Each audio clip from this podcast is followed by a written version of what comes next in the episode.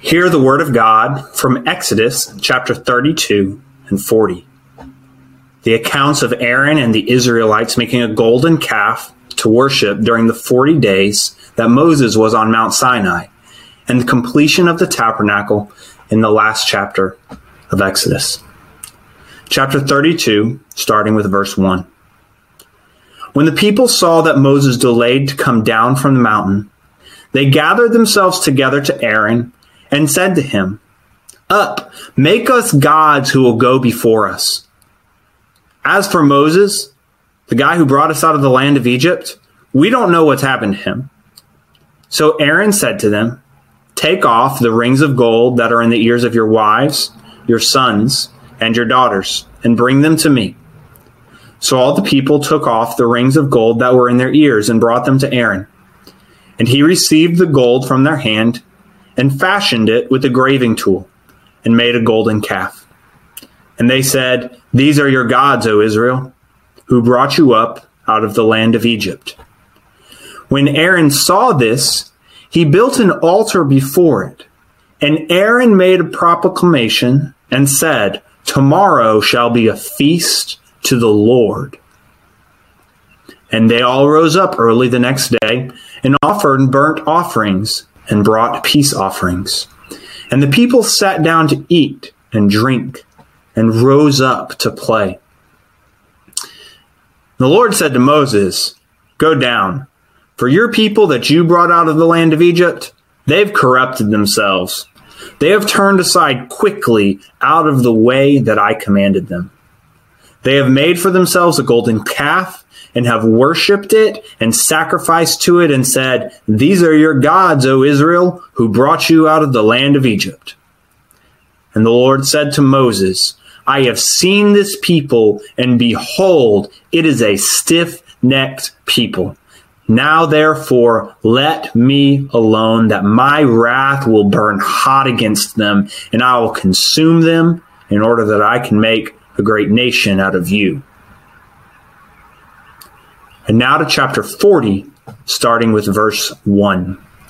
The Lord spoke to Moses, saying, On the first day of the first month, you shall erect the tabernacle of the tent of meeting, and you shall put in it the ark of the testimony, and you shall screen the ark with the veil, and you shall bring in the table and arrange it, and you shall bring in the lampstand and set up its lamps and you shall put the golden altar for incense before the ark of the testimony, and set up the screen for the door of the tabernacle.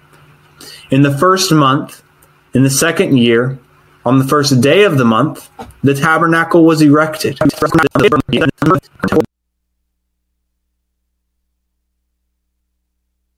door of the tabernacle. In the first month, in the second year, on the first day of the month, the tabernacle was erected. Moses erected the tabernacle. He laid its bases. He set up its frames and put in its poles and raised up its pillars.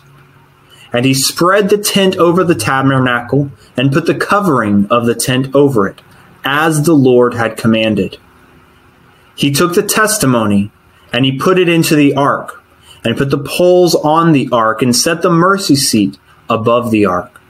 And he brought the ark into the tabernacle and set up the veil of the screen and screened the ark of the testimony as the Lord had commanded him.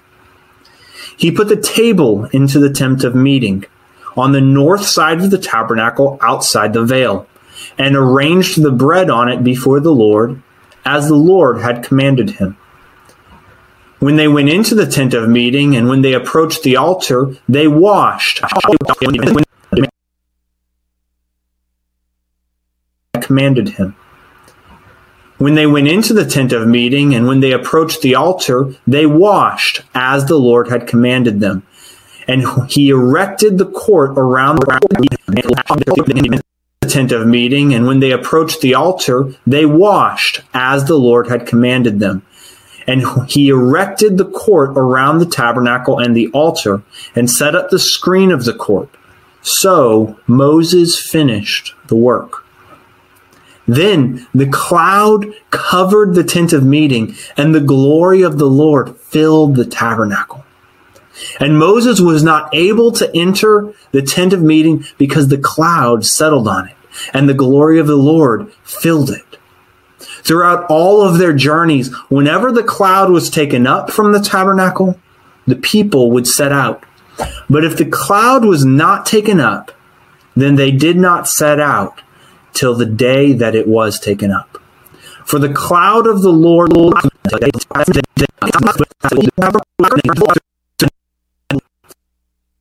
throughout all of their journey out till the day that it was taken up. For the cloud of the Lord was on the tabernacle by day, and fire was in it by night. On the tabernacle by day, and fire was in it by night. In the sight of all the house of Israel throughout all of their journeys. This is the word of the Lord.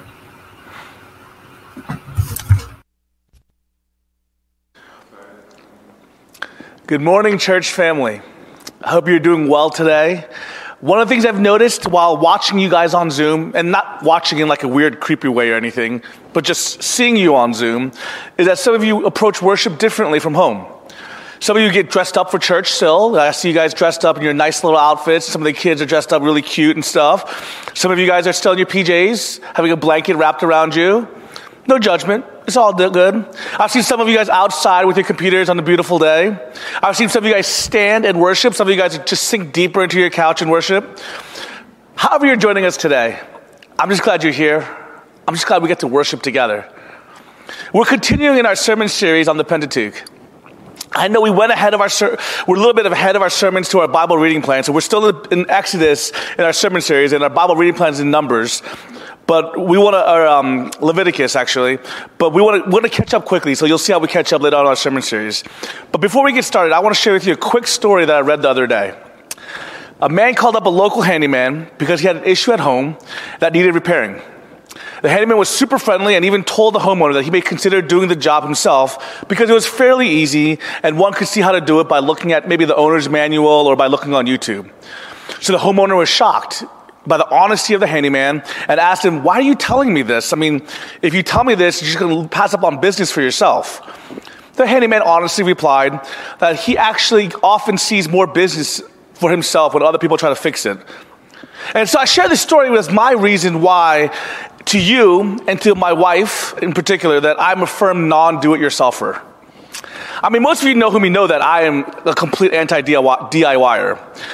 I mean, even jobs that seem super easy, I have no doubt that I will take way too long to finish, break something, and be really super frustrated in the process.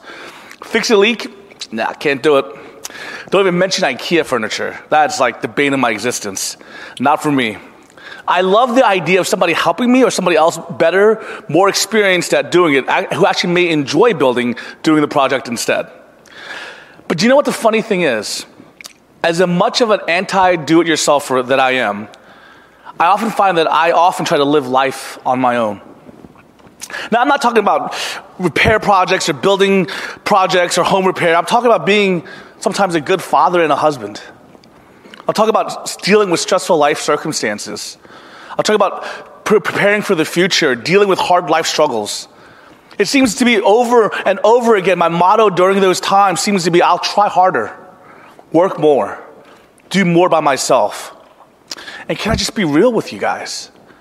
It's exhausting. Can you relate with me?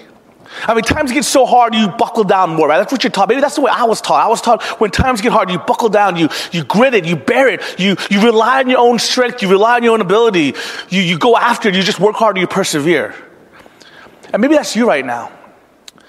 Maybe that's what you're in. You're in a tough time and you're taught, maybe I just got to work harder, dig deeper, look into myself.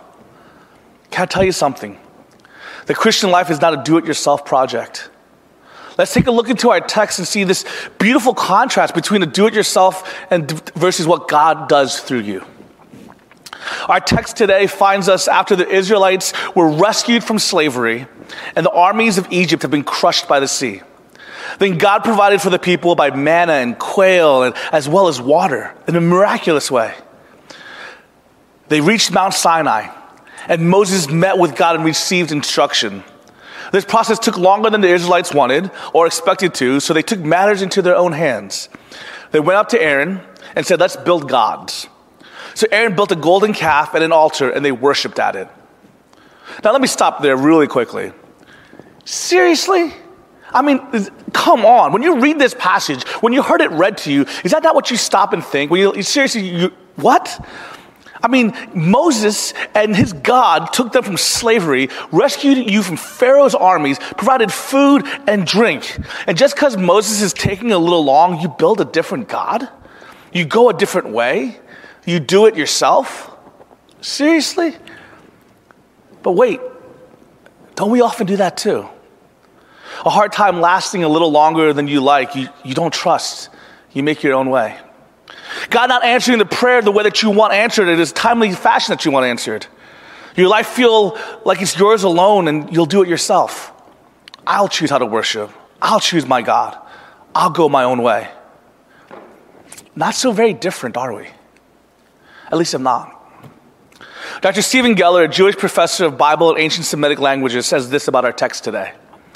Most important is that between the account of the divine commission in Exodus 25 to 31 and its performance in Exodus 35 to 40, there is in Exodus 32 to 34 a radically contrastive event, the making of the golden calf and its aftermath. Very striking is the similarity between the initial command given to Moses and the construction of the calf. In the case of the tabernacle, the Israelites are requested by God to offer gold, silver, and bronze. The precious metals are to be offered by those whose heart moves them to donate. In the case of the calf, there is a similar offering, specifically of gold from the earrings of the Israelites. The source is ironic because the ear is symbolic of obedience. And by telling them to tear off their earrings, Aaron is telling Israel to abandon their allegiance to God.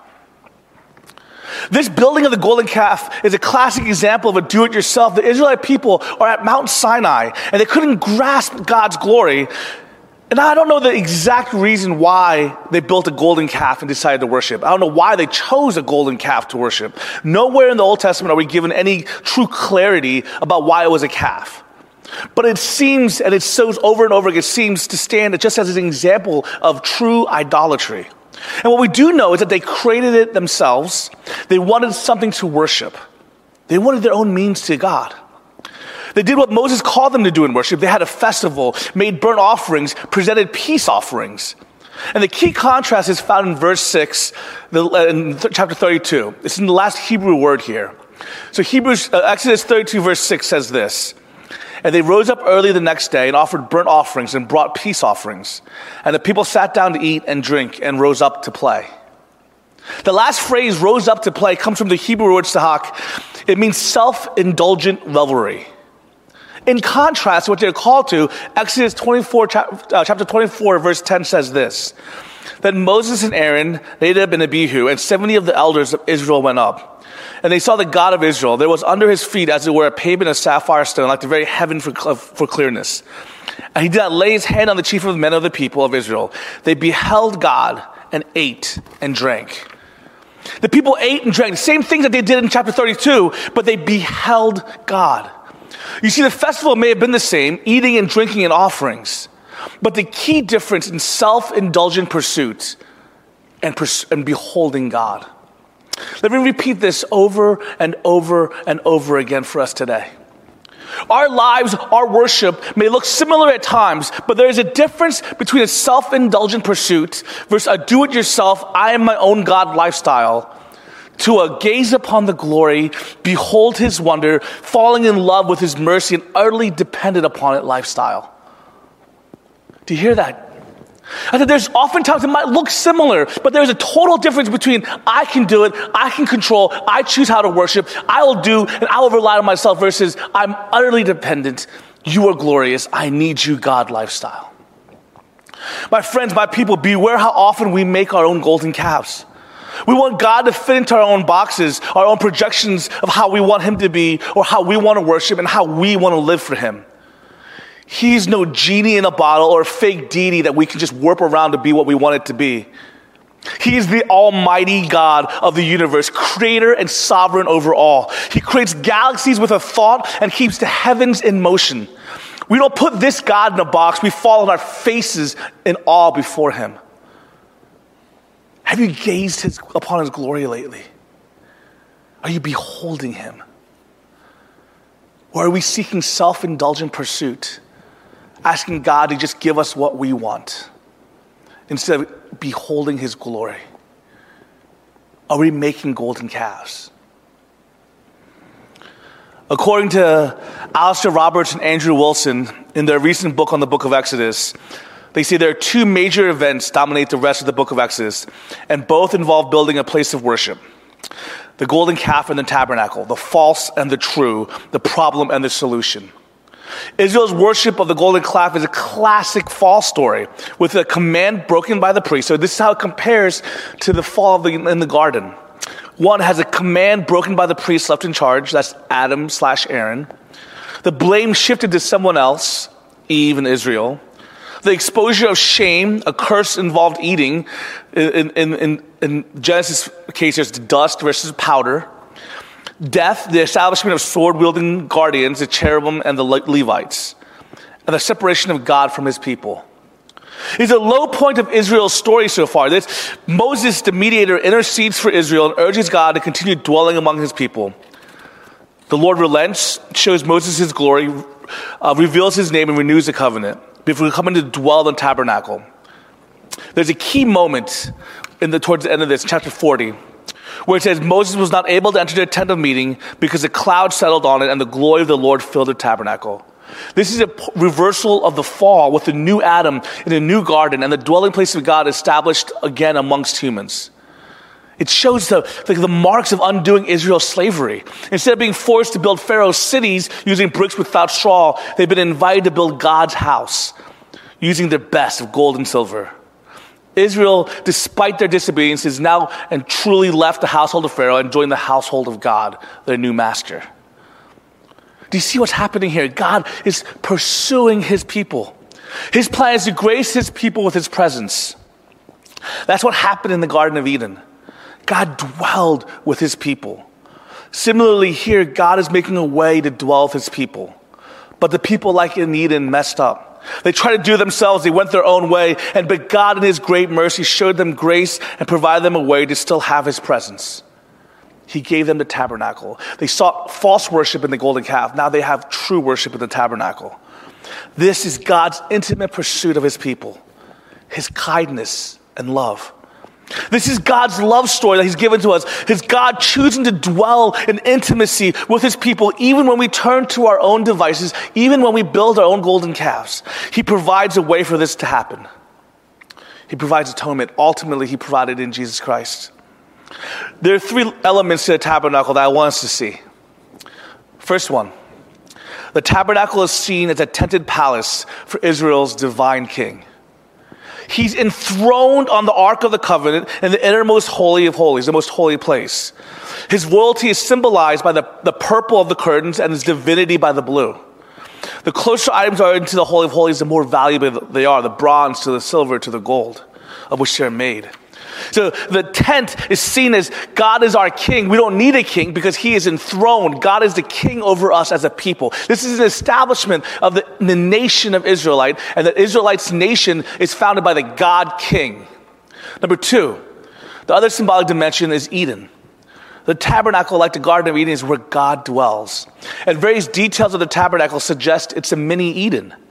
These parallels include the east facing entrance, guarded by the cherubim, the gold, the tree of life, the lampstand, and the tree of knowledge, the law. God's dwelling in the tabernacle is a step toward the restoration of this paradise. It's a picture of Eden that one day will be restored and will be completed in the new heavens and the new earth. Number three, the tabernacle represented God's house amongst Israelites. That he would encamp in this, his house in the midst, would be in the middle, and it'd be surrounded by concentric circles by other, other people camping. His house, he himself was symbol- symbolically represented as dwelling in the back room, you know, in, in the bedroom of the house. In the tabernacle's front rooms, we see several pieces of furniture, the things that you would expect when symbolizing a home, but only on a grander scale. You see a table um, that's set up there for food, a dining table of sorts symbolizes God's intimacy to eat and to dwell. I love this imagery that we see here that we have a house presented, a place where like, this is God, this is where He hosts people. The idea of hospitality was so big back then. And here's this idea of an intimate God actually sitting down and eating with His people. I preached on the resurrection on Easter, and one of the things I said, and I just loved about it, was when Jesus came up to his disciples in his resurrected body, and he said, Hey, do you have anything to eat? Now, to me, I'm like, yes, that's awesome. I think that's cool. Jesus likes to eat. I'm like, yeah, Jesus, me too. You know, but what's also just so beautifully intimate about that is that a meal is something that you do as a family. A meal is fellowship. A meal is intimacy. A meal is coming in together and showing hospitality. This is what's symbolic of this house is God saying, I'm intimate with you. I know you. I dwell with you. So you see, the tabernacle is to show this beautiful dwelling with his people by God. And what's even more incredible is that the tabernacle was made for the wilderness. God and Israelites made it in such a manner that it was easily movable. It could be packed up. There were poles to hold it. In other words, God was a pilgrim alongside the wandering tribes. He was in a tent as well alongside his people. One day they were to build a mighty temple, but till that day came, God pilgrimed alongside them. And all the tabernacle does, it leads us to its full conclusion in Christ. The tabernacle ultimately points to Christ because that's how ultimately God dwells in intimacy with his people. Jesus is the true tabernacle. That God instructs Moses to build this tabernacle foreshadows God's loving desire to meet with rebellious humanity. In this way, the tabernacle is an incredible source of encouragement to us. God, who dwells in heaven, has moved heaven and earth to reach down to us. When we could not get to him, he climbed down the ladder to get to us. John sees this tabernacle impulse of God in Jesus Christ. John 1:14 says this. And the word became flesh and dwelt among us, and we have seen his glory, glory as of the only son from the Father, full of grace and truth. That word for dwelt is literally tabernacled. In Jesus, we have a greater tabernacle, one made without human hands, in which the fullness of God dwells bodily. Likewise, John says that Jesus is full of grace and truth, which also references Exodus. For in chapter 34, God appears to Moses and describes himself as a God abounding in steadfast love, grace, and faithfulness, truth. When we read about the tabernacle, we cannot comprehend fully its significance without seeing that it is a shadow of the substance of Jesus Christ. In Exodus 25, there are three kinds of furniture. In verse 25 to 10 through 22, it gives directions for constructing the ark, and there's a blueprint, and it has a table for the bread of the presence. It has a golden lampstand. It's, it's each are covered with gold and placed inside the residence of God. And the gold speaks of the value and worth of the deity who inhabits the throne. But the furniture, the seat, a table, and light were common furnishings of ancient Israel. When God comes to dwell with Israel, he assumes the same humble residence as those in the wilderness. Though not, in, though not incarnation in the New Testament sense of the term, this kind of incarnation is what prepares us for the coming of the true Emmanuel. Jesus meets us where we are in simplicity. So I love the fact that in the tabernacle, he shows that God will meet them where they are while they're wanderers, while they're pilgrims. He became a pilgrim. Thus, he shows, foreshadows that Jesus will come the way we are, lowly in estate. We also see the incarnation foreshadowed in another way. On the inside of the tabernacle are incredible colors scarlet, blue, and purple. Everything covered in gold, gorgeous on the inside. It shines forth God's glory. But from the outside, the temple is actually not beautiful or not the temple, the tabernacle, the, the tent of meeting. The beautiful garments on the inside are covered by the black curtains of goat's hair. That does not sound beautiful to me. It could be. I don't know. Goat's hair could be lovely. I don't think it is. There's a light that burns eternally inside the tabernacle, but the outside is dark. And this teaches us about the life and ministry of Christ. When he came to earth, he did not come in power or glory or beauty. He came as a common carpenter. And if you saw Jesus in the crowd, you not have, would not have radiated. He wouldn't have a glow to him. He was plain. He was common. Isaiah says that he had no form or majesty that we should look at him and no beauty that we should rejoice in him or we should desire him. On a complete random note, my friend and I spent some time a few weeks back arguing and researching how tall Jesus was. This is actually a true thing that happened recently. I know we're random and weird people, and there's some interesting thoughts out there about this topic. If you ever get bored, it's a pointless exercise, but it can take a lot of your time up. And so we did all this research, and I looked it up. I, I don't know. There's people who guess him to be four foot seven. Some guess him to be five foot six. A whole bunch of range out there. But if you're ever bored, you can look that up for yourself. But we don't know, what we do know is that he probably was the antithesis of our culture today. He probably didn't look like someone we would want to follow based on looks. In our world, image is everything, right? We are a culture that confuse glamour for beauty. I'll go as far as to say well, that we know tr- little what true beauty is in this culture. And the tabernacle is a corrective for this. God's dwelling with humanity is incredibly beautiful. Yet, from an earthly point of view, it is unimpressive. It was in a tent covered in goat's hair. This is the wisdom of God. Not only does the tabernacle point us to Christ's incarnation, it also foreshadows and explains his atonement. We see this in the altar and the mercy seat. Standing in the center of the courtyard, the priests could not enter the tabernacle without passing the giant altar. T.D. Alexander describes this altar dominating the area in front of the tabernacle. It was half the width of the tabernacle, 2.5 meters, and over four feet high. It was constantly burning with sacrifices, and as Hebrews picks it up, it teaches us how much more valuable Christ's new covenant sacrifice was than all the other sacrifices of the old covenant. Hebrews says this, 13, chapter, verse, chapter 13, verses 10 through 12. We have an altar from which those who serve the tent have no right to eat. For the bodies of those animals whose blood is brought into the holy places by the high priest as a sacrifice for sin are burned outside the camp. So Jesus also suffered outside the gate in order to sanctify the people through his own blood. In addition to the altar that stands outside the tabernacle, there is a mercy seat that rests inside God's inner chamber. It was here that God dwelled, and significantly, it was a place where mercy could be found. Through a series of purification rituals were needed for the priest to come into this place once a year. It was a place of mercy and grace in time of need. Significantly, the name mercy seat is translated in Greek by the word hilasterion, which is a word translated in English as expiation, propitiation, or atoning sacrifice. Expiation. Yeah, can't talk. Uh, the mercy seat is a place where God's wrath is removed and replaced with his favor is significant. More significant, however, is the way that in which it happens, in which it's procured. It is by the blood of the Lamb that is sprinkled on the throne of God. In the Old Covenant, this atoning sacrifice permitted God's people to dwell in His presence. It protected Israel from God's anger breaking out in the, in the camp. However, in the New Covenant, Christ's sacrifice does not merely atone for the flesh, it purifies as well. It's not applied to a shadowy tabernacle on earth, it's applied to the heavenly altar in the throne room of God. His sacrifice is far superior and once for all. Hebrews 9 12 through 14 says, He entered once for all into the holy places not by means of the blood of goats and calves, but by means of his own blood, thus securing an eternal redemption.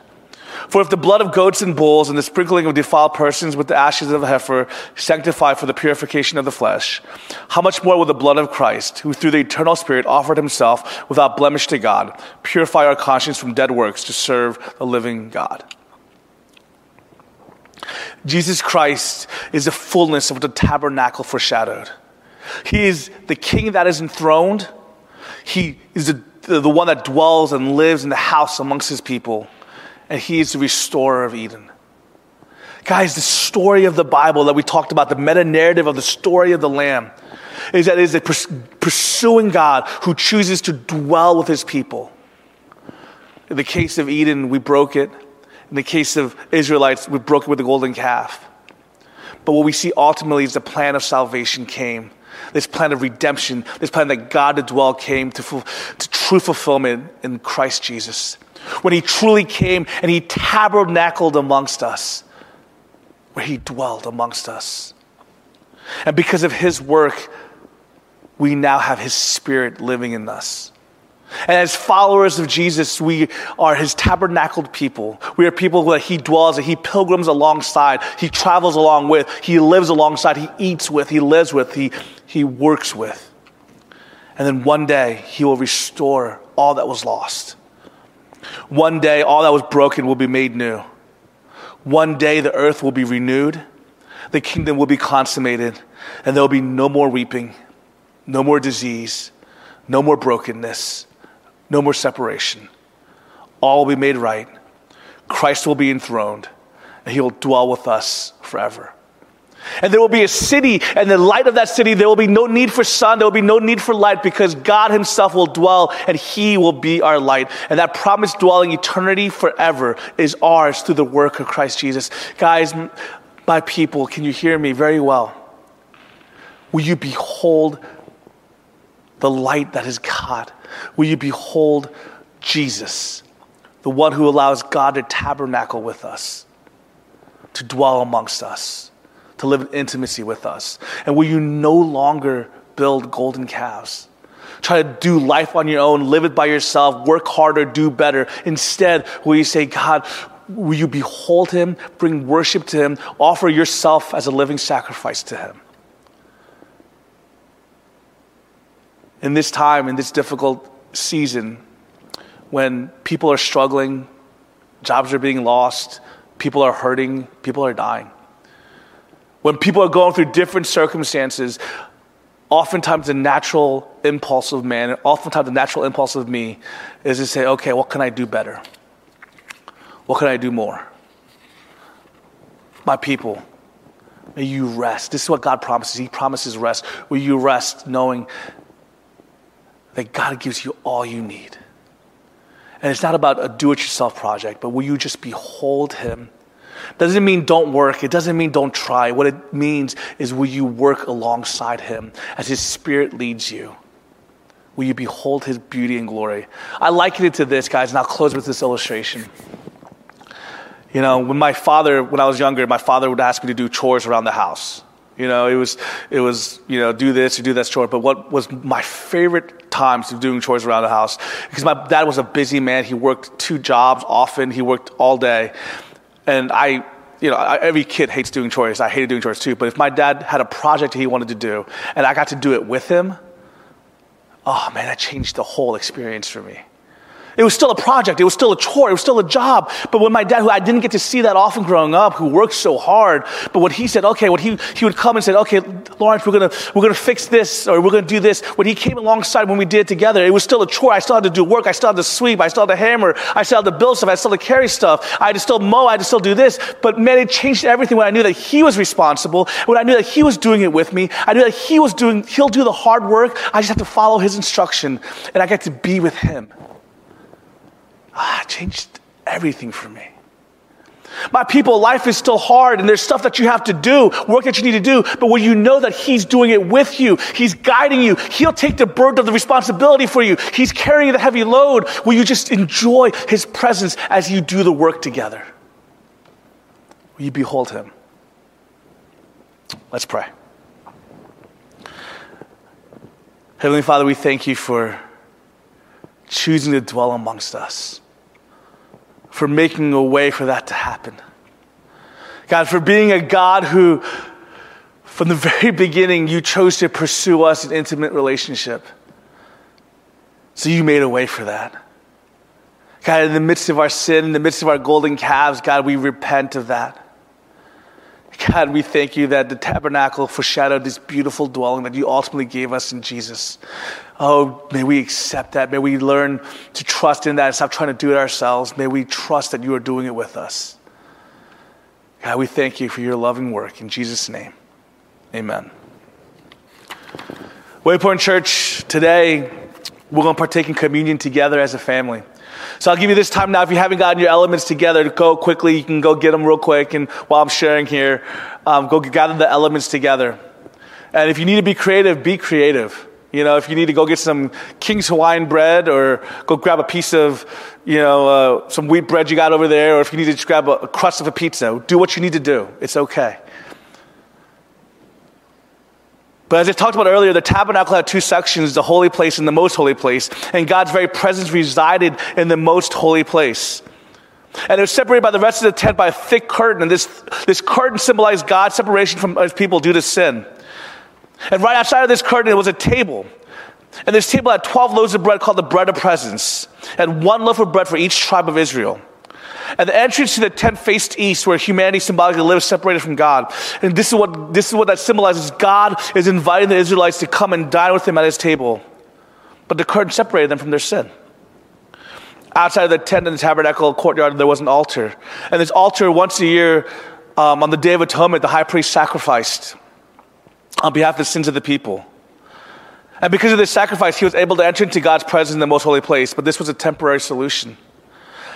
After thousands of years of sacrifice, during which people transitioned from worshiping God in the tabernacle to the temple, which still also faced east, God sent his son Jesus into the world to fix this problem.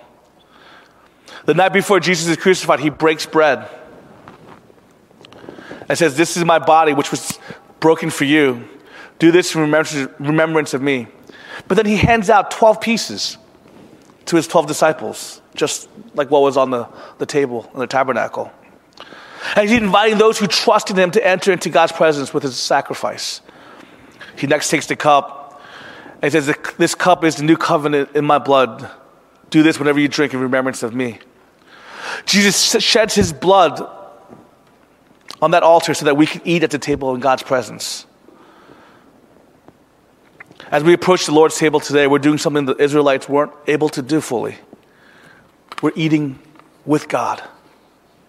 This is something God intended for us, and we get to partake in because of the work of Jesus. This is a family meal. This is what that table was there to tabernacle for. Tabernacle there for was so that we can eat and dwell in that intimate family relationship together. And Jesus provided a way for that. So, my people, as you take the bread, may remember that it's only by the work of Jesus can we eat with God.